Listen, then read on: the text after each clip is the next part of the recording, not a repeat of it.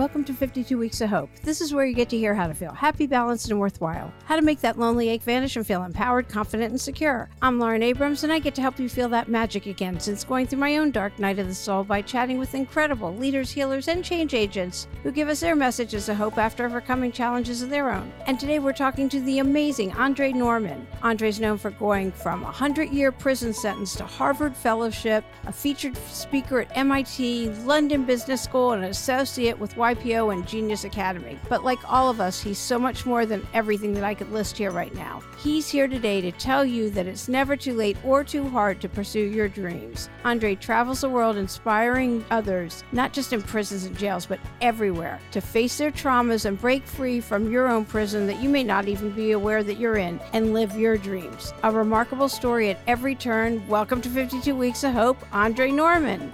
It is me. Touchdown. We are here. Yeah, I love that you say touchdown. Everybody's got a story, and you definitely have a remarkable one. There's so many questions I have from how did you get to third grade without being able to read? And some of your story reads like the 50s in the South, yet I'm shocked that you're from Boston. So, first of all, how did you end up in prison? Because to me, like, you're this articulate, gracious gentleman. Well, I ended up in prison mainly the same reason why the other 2.2 million people end up in prison. Yeah. I would say lot, some of it is bad guidance, some of it is dysfunctional family. But the main reason I discovered why people go to prison is we're taught to quit. And when you start quitting, you run out of good options, which only leaves you negative options. So, yes, I grew up in the inner city. Yes, I grew up in a dysfunctional house. Yes, I grew up in a bad neighborhood. Yes, I didn't have the best of everything. But that's not the sole reason I went to prison. I was taught as a young man that quitting was okay. So I quit on track and field. I quit on a band. I quit on leadership. I quit on the choir. I quit on everything that I had in my life,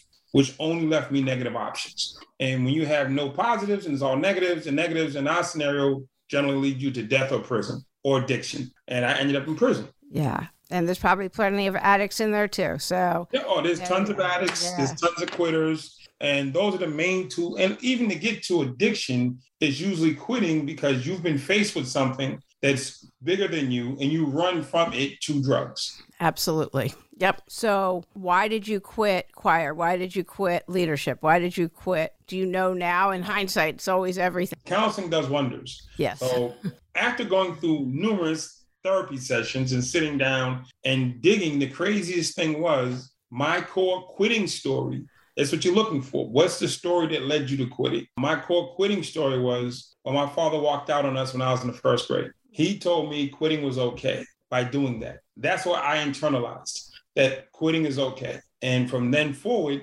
quitting became part of my personality. That's so interesting. So, when did you first start quitting, and how did that lead you to jail, prison, and well, through elementary school? You just you don't know the difference between poor, not poor, cool, uncool. Oh, okay. Everybody's okay in elementary school. Absolutely. I got to middle school, and things weren't going. There was nothing really to quit about in elementary school. Yeah. I didn't do well in class, but that wasn't a big deal.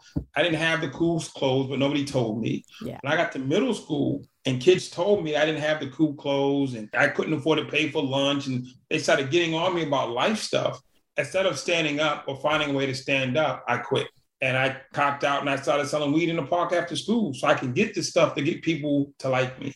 Okay. Now I understand that. And then how did you end up in prison for? I mean, I can understand small crime and petty theft kinds of things, and you end up in and out, but a 100 year jail sentence? What happens is we're in New York City and you start walking west, at some point you're going to hit California. It's going to be a really long walk, but at some point you're going to hit California, and that's it, end of your journey. In criminality, I started out shoplifting in the store, and I walked down that path. It doesn't matter how fast you walk or how slow you walk. If you're on the wrong street, you're going to get to the same destination. You get on 90 West, you're going to hit California at some point. It's so and I got on that criminality road at the shoplifting level, then selling weed level, then carrying gun level, then robbery level. You just, it's a path.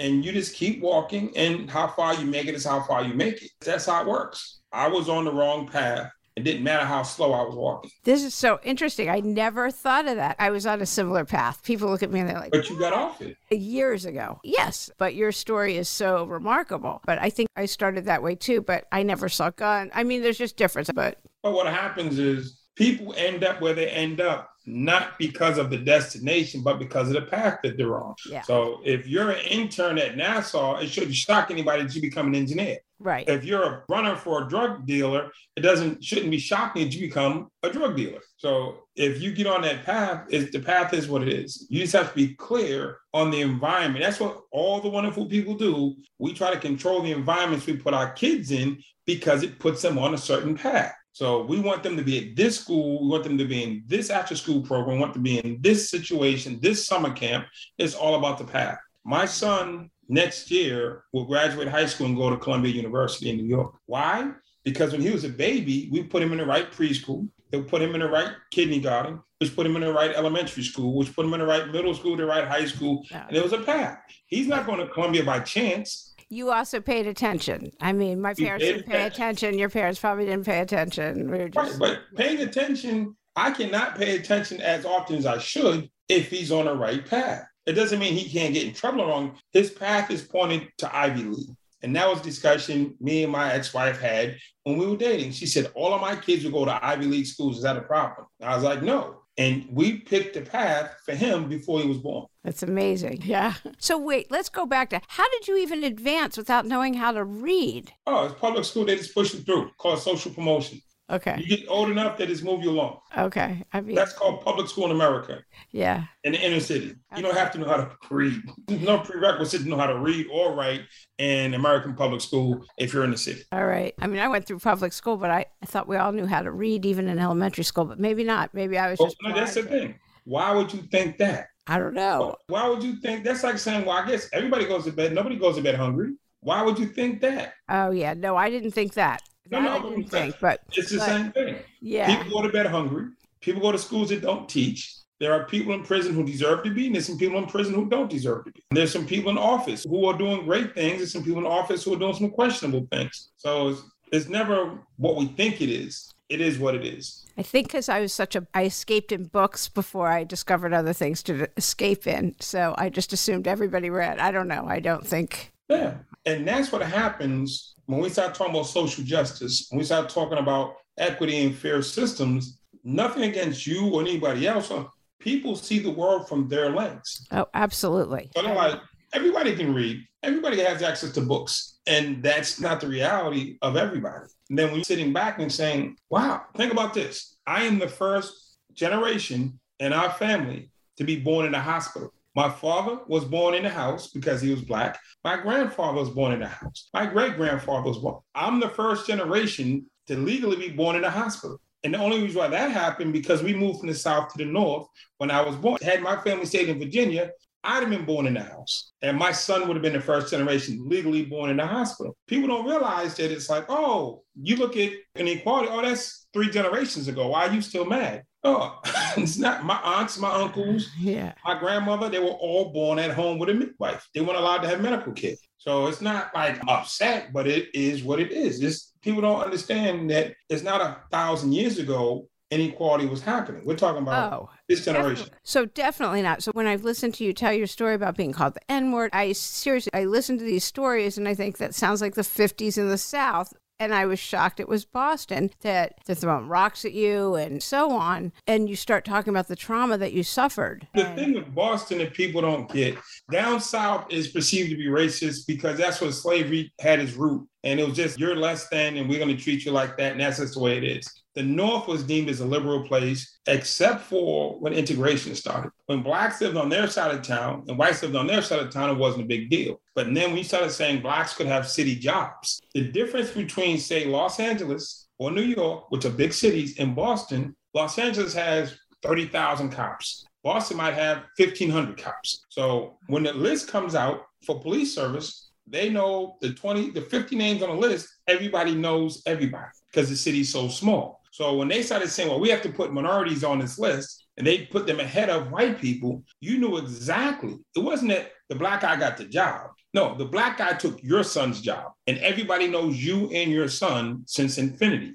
So it was personal. So everything in Boston wasn't just, oh, black people are getting jobs. No, black people are taking our jobs specifically by name and by address. That's why it was so personal for them. California, you hired 20 blacks, stick them in Watts. New York, you hired 20 blacks, stick them in the Bronx. Nobody knows.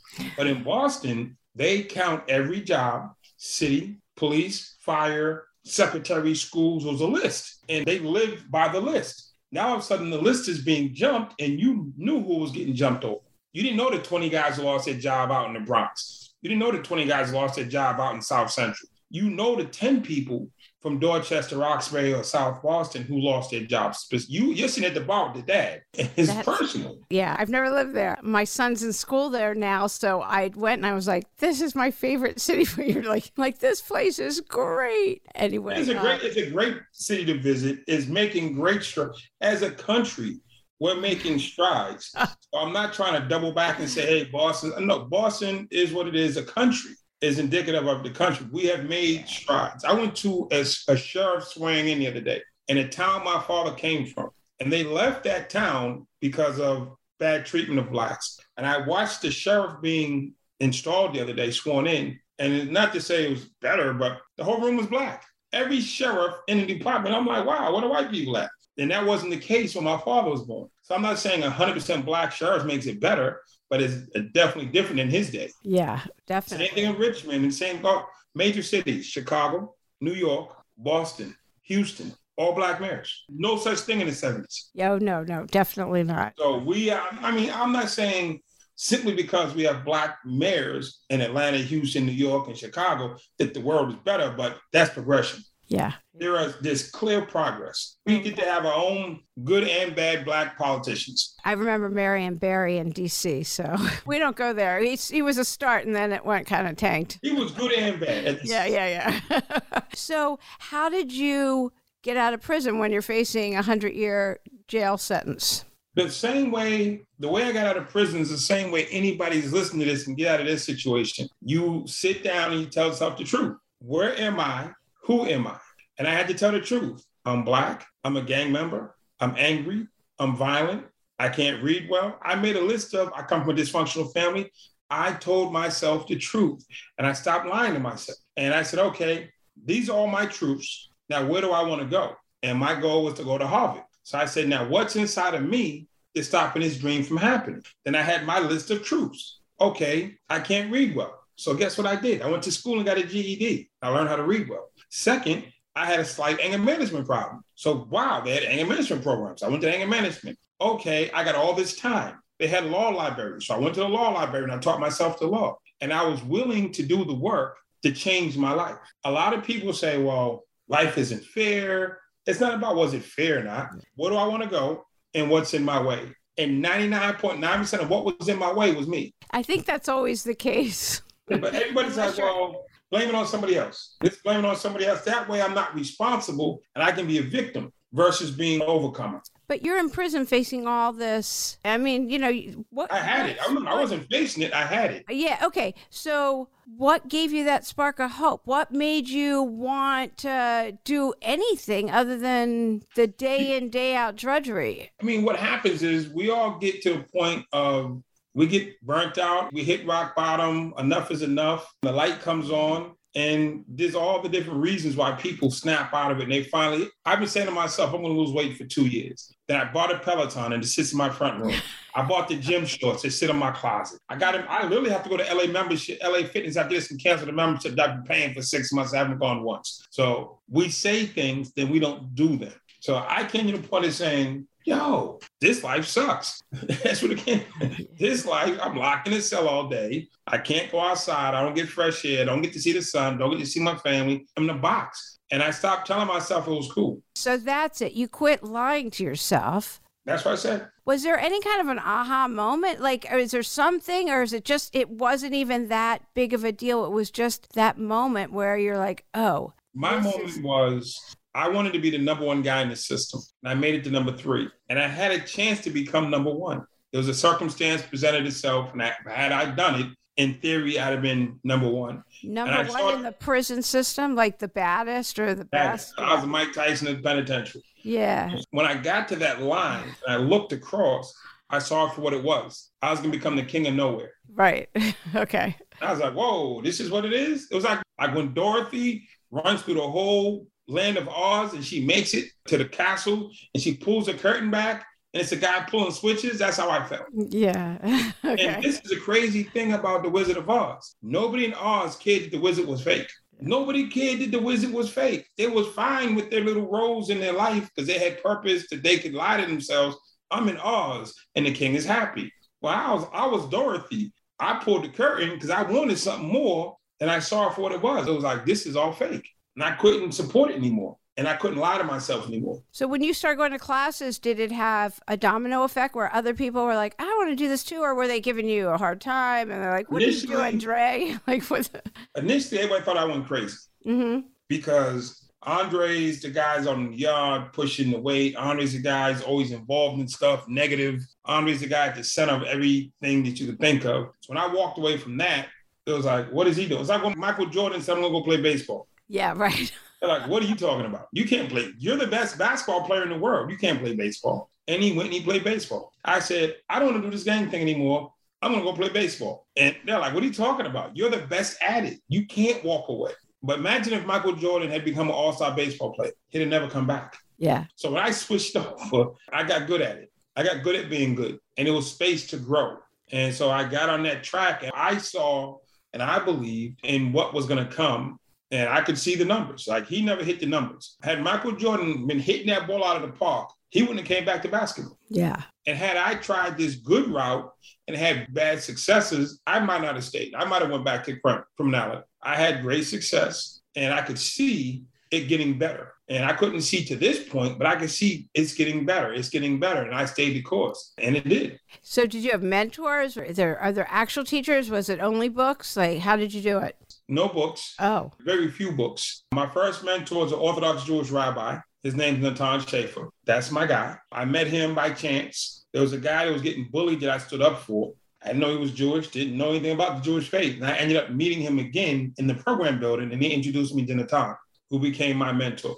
And then I there's an old timer named I'm saying Gordon Haas doing life, and he stepped in and started helping me. And then there's there's a guy named MT. He stepped in and started helping me. And it's just like people were waiting for me to do good, to step up and speak to me. At the same token, there were people waiting for me to do bad, to get up and support that. You have supporters whichever road you go down. We go to the bar right now, me and you, we start slamming down Jack Daniels, somebody's gonna cheer for us. And if we walk out of that bar and we walk into a rehab, somebody's gonna cheer for us. Yeah. It just what room do you want to walk in? Yeah. Somebody's yeah. gonna cheer for you. yeah, that's very true. So how'd you end up getting out? And that I must have been unbelievable. Eight years, 20 hours a day, teaching myself the law, teaching myself programs, teaching myself, just working. And I reduced my sentence. I won on appeal and I made parole. I went before a parole board and I convinced them that I was going to come home and do good things. I promised the chairman of the parole board I was going to come home and do good things. And I can tell you 22 years later, that lady still looks phenomenal for letting me out. Yeah, I'm sure. I mean, no doubt. Matter of fact, I got to send her a thank you. I mean, she gave me a chance when she didn't have to. So, when people get out of prison, I'm an attorney. I do discrimination law, not criminal, but I did do a little bit of criminal. It's so hard. There's nowhere to go. The recidivism is ridiculous. I know you've worked with some programs. What did you do when you came out? When I came home, like to stay the course because it takes so much, and you'd been in for so much of your youth the way I stayed the course is I spent the last eight years getting ready to be home. I didn't do the Department of Corrections and House of Corrections. They'll bring you to jail. Day one, they'll throw you in there and say, good luck, best of luck to you. And you go to the jungle and you have to survive for 10 years. Oh, you got eight months left. And they'll come pull you out of the jungle and say, we're going to teach you how to out a job resume because you're going home. You've been in the jungle fighting for your life for 10 years. A job resume is not going to help you. So the last eight years of my sentence, I worked on bettering myself every single day. So when I walked out, I had an eight year head start, not a three month head start.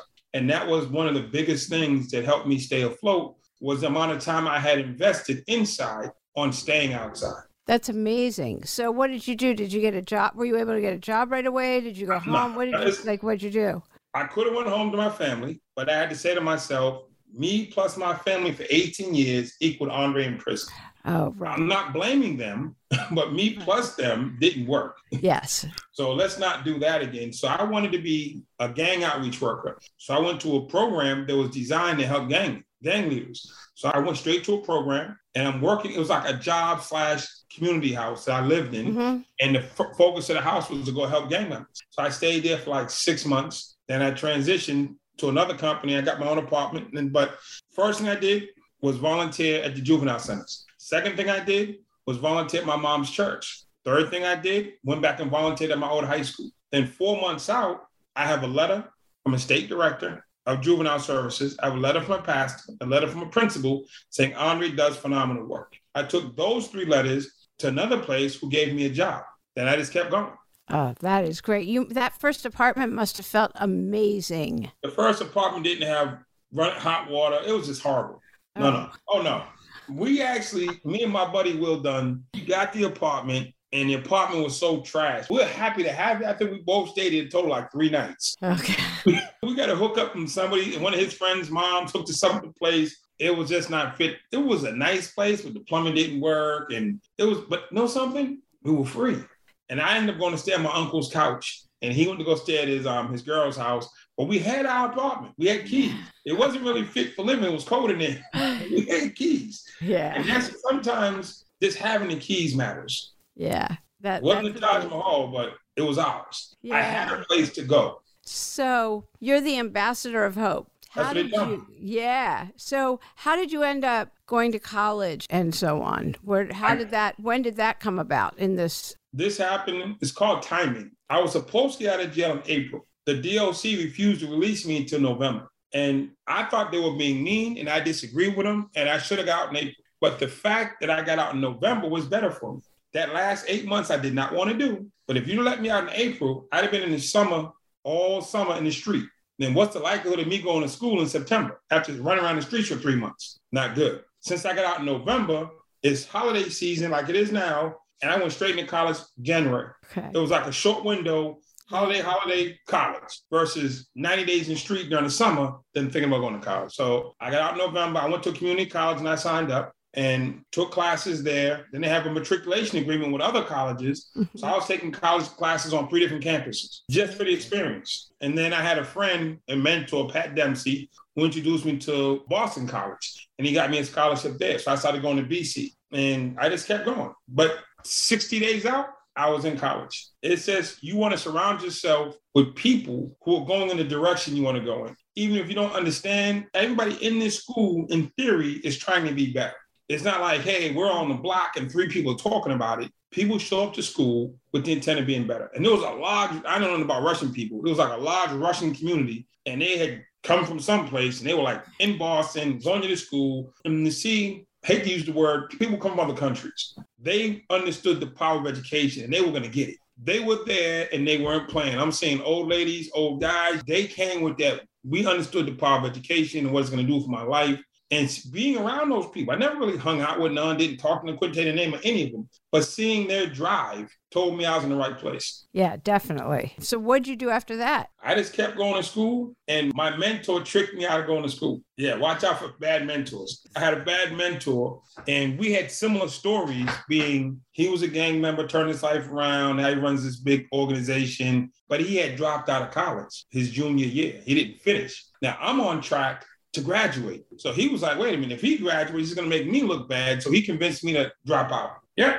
he got me. Because once I got to BC and I started leveling up and I'm in there and I'm going hard, he's like, oh, I need you at work. He would, he knew my school days and he would call me to come back instead of going to school. I need you to come to this meeting. I didn't think anything of it until three years later after I dropped out. Instead of saying, Dre, you're going to college, this is great. He's like, Dre, we don't need that. He kept telling me I didn't need it because he didn't finish. So watch out for bad mentors. Mentors should want you to go higher than them, not stay beneath them. Yeah, definitely. And today, to this day, I'm sure you still have mentors. Oh, I have tons, tons. I collect people.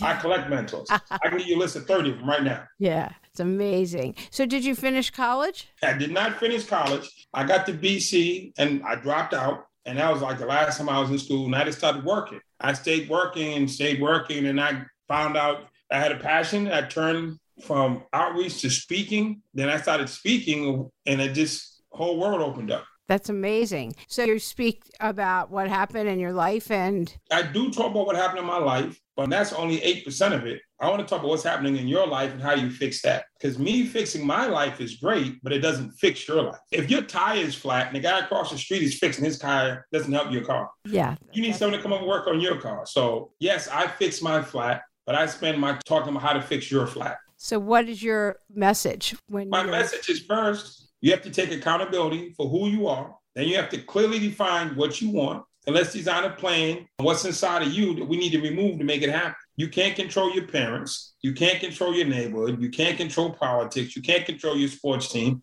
but you can control yourself. So I started working on the things that I had. I sat with a guy one time. I said, I don't like my dad. I'm mad at my mom. My sister gets on my nerves. And we went through the whole list. He said, How many of the people you just named do you have control over? I said, Just one. He said, Which one is that? I said, Me. He said, well, Let's work on that guy. said, if the other people show up, we'll work with them, but let's go with the one we can control. Yeah. And I had to stop focusing my energies on trying to fix or uplift, whatever I want to call it, other people. And that's where we lose a lot of our energies. We don't want to go this by ourselves. So I don't want to go get better and leave my mom out. I want to get better and leave my brother out.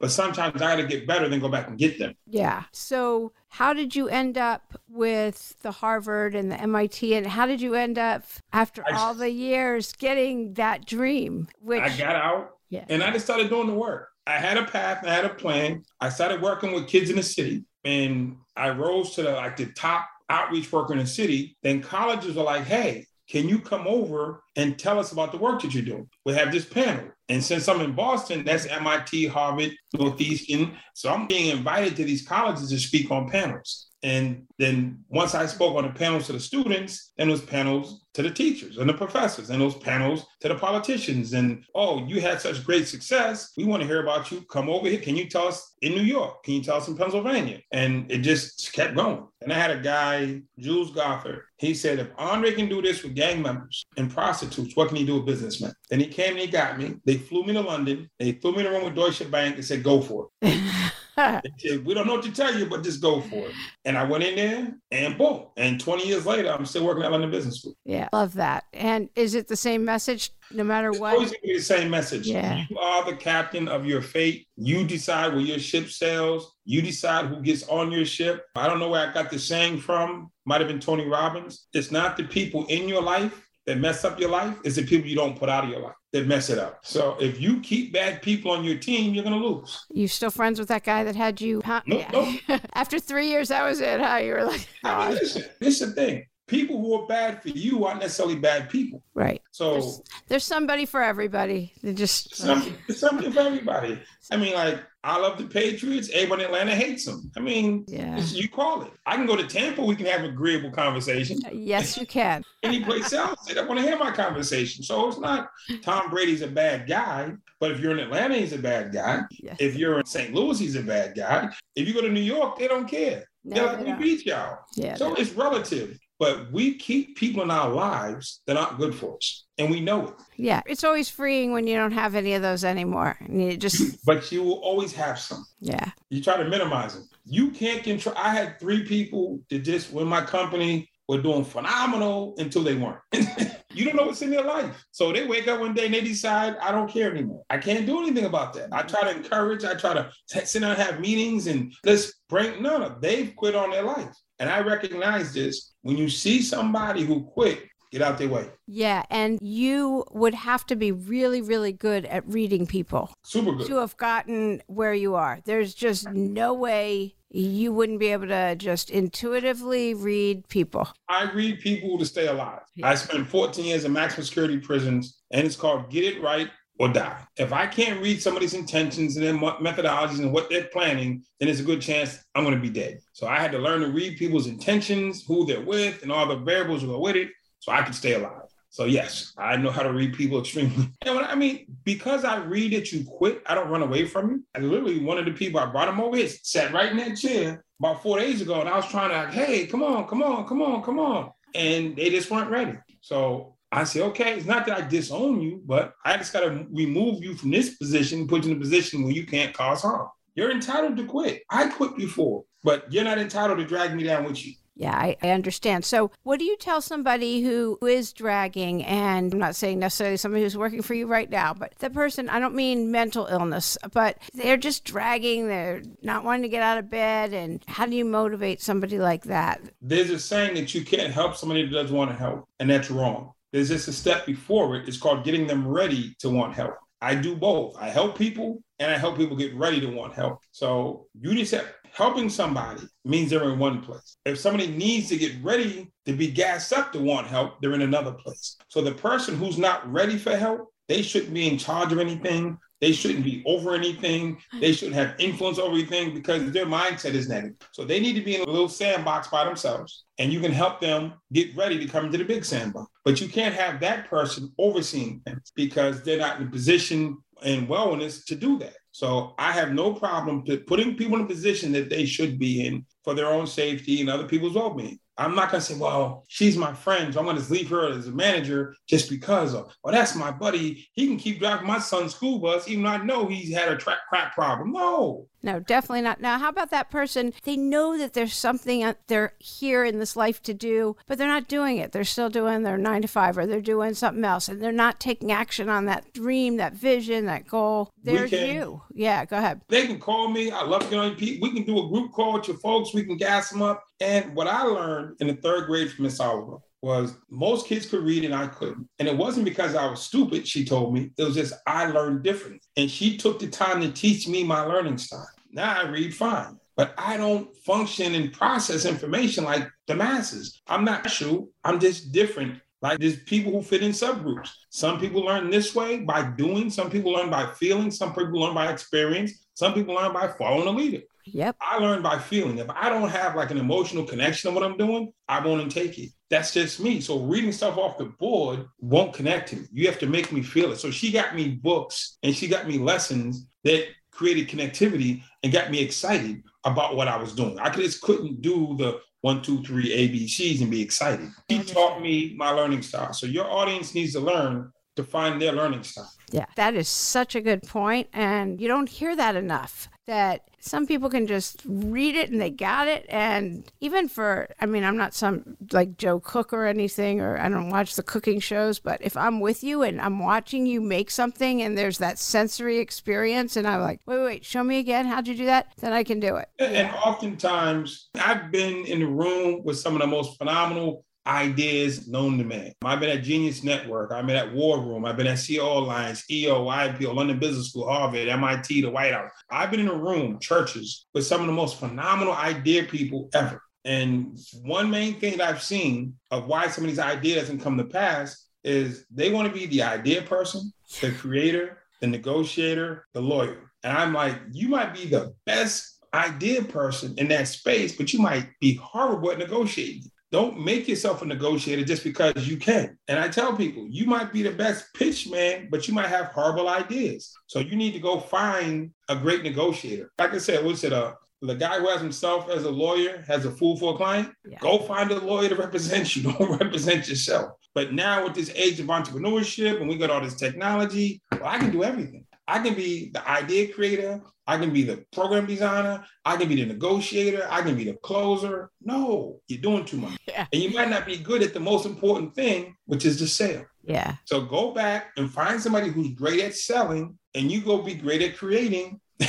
and then you will do a lot better. I watch so many people derail their dreams because they refuse to let other people do what they do well and what they don't do well. That's true. Now, how do you help people find like minded individuals, find their tribe, find those people? There's so many, not find the guy who said, Hey, come with me. You don't need college, but yeah. find those like minded. Even that guy, that mentor, as much as we don't talk now, from zero to year three, he was the best mentor ever. I'm, I'm going to say it. No. From zero to year I three, it. I got it. He was phenomenal. I learned so much information and insights from that man that I would not be here without him. But from year three to year four, we went off the rails.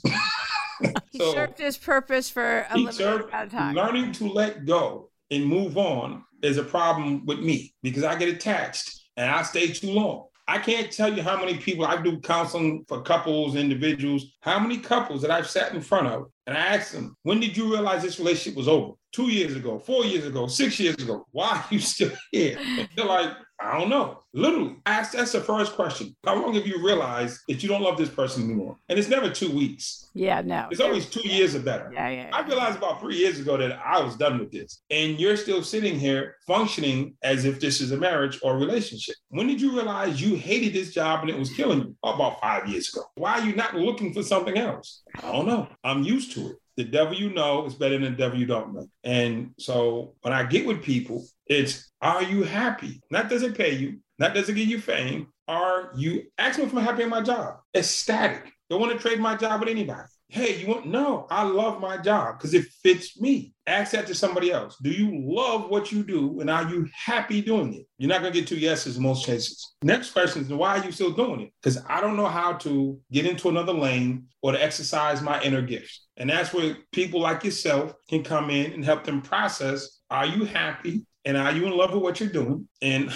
do you want to actually go live your gift? Yeah, no, that's sad. If you're not doing what lights you up. I tell you what, it wouldn't work because the world will shut down. For motivation, I'll see somebody go to job. I'll go through the airport and I'll see the guy moving boxes. I go through the airport. I see the guy lady who's going to check me at the counter. I go through some. I see the Uber driver. I go down. I see the police officer. I go down. I see the librarian. I go down. I see the guy who's driving the bus. It's different jobs, and I'll say I never want that job. And that's motivation for me to go do what I love to do. Yeah.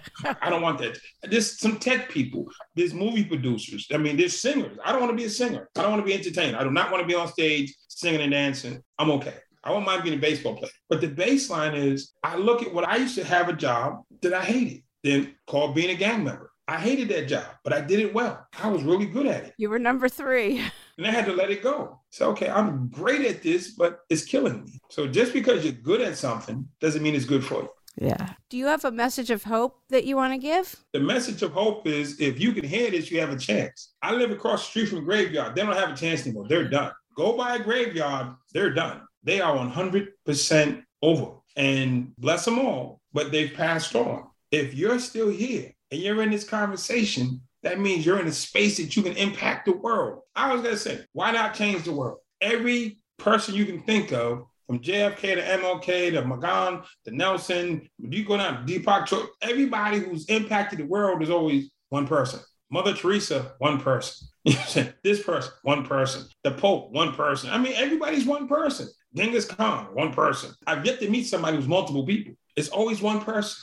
It's always, why can't you be that one person? it's the whole why not you? I had a thing in my car that said God never gave us a dream without giving us the strength to carry it out. Everybody has a vision, and Angela Manuel Davis, who I'm just such a groupie for, she's so uplifting and she's amazing. And she says, God put that dream in your head for a reason. So if you can see it, you can be it. And I love how you said, yeah, we're not in that graveyard yet, so to do it. I see my trumpet. When I was in the ninth grade, my friends convinced me that playing the trumpet was stupid, and I got rid of it. Aww. when I got rid of it, I got rid of my purpose. What made me happy? What gave me passion? That gave me And my- goosebumps. My whole life went off a cliff. So when I got back on my feet, I keep it there as a reminder: nobody's going to steal my dreams ever again. Yeah, Never again will you tell me what I can't do because you don't agree with it. yeah. So No, no. To thine own self be true. Yeah. all day. Yay. Oh, I love that. Is there anything else that I should have asked you that I didn't ask you? Well, for the people who are home and think that this is a great podcast, we're glad you tuned in and this is a great interview. The interview was actually happening so we can get to this point to say that we know you're there, we can see you, we're actually looking at you, and we believe that you're phenomenal. In the next 52 weeks, you're going to find your reason to be hopeful and that you matter. We're not doing this because we just want to be on the phone talking to each other. We're doing this because we want you to know that you matter, we care, and that your dreams can actually come true. If I can go from the basement of a prison to the White House, there's nothing that you can't do. And there's nothing that we won't help you do. So, whatever you're going through, it's going to make you stronger. And whatever you've been through has already made you stronger. So, we're with you. We love you. And we're doing this for you, one on one, straight across the table. We want to see you rise up and be that person. Whatever greatness is for you, my uncle was a bus driver and he loved it. He bowled and he loved going bowling. Those are the two things. He loved driving his bus and he loved bowling. Two things I don't subscribe to, but he loved it. And he spent his whole life bowling. Every two days a week, he's at the bowling alley. He's in every league known to man. He loved it. Doesn't have to be race car driver. Do what you love, and you will have a fulfilled life. And your family will remember you as having a fulfilled life. So don't compare your dreams to anybody else. Compare them to what you love. And know that we're here to say, keep going. Why not you? And let's get it done.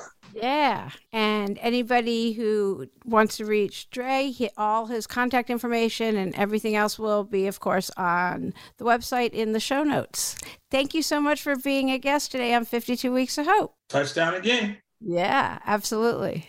I hope you enjoyed this week's episode and take with you Andre's messages of belief, healing, and you've got this, so keep going. Such great messages to take into your week ahead. Tune in next week for another amazing episode with psychotherapist and personal development coach Anna Marcolin. Anna knows the depths of no confidence, shame, and loneliness, but she's done the work, come into her own, and now helps you do the work on your inner demons too. She lets you know how you can keep going no matter what you're going through and do so with grace and courage. I love Anna and know you will too, and that's next week, so be sure to tune in. Be sure to join us in our Facebook group at 52 Weeks of Hope, where we get to chat with each other. I love talking to you, and there's also different modalities in there that you can tune into at any time, and we meet up together once once a month and get to chat with each other. Anyway, I just love talking to you guys in there. So that's at 52 Weeks of Hope Facebook. If you're enjoying the podcast, be sure to tell the love and tell two of your friends. I'm Lauren Abrams. Thanks for listening.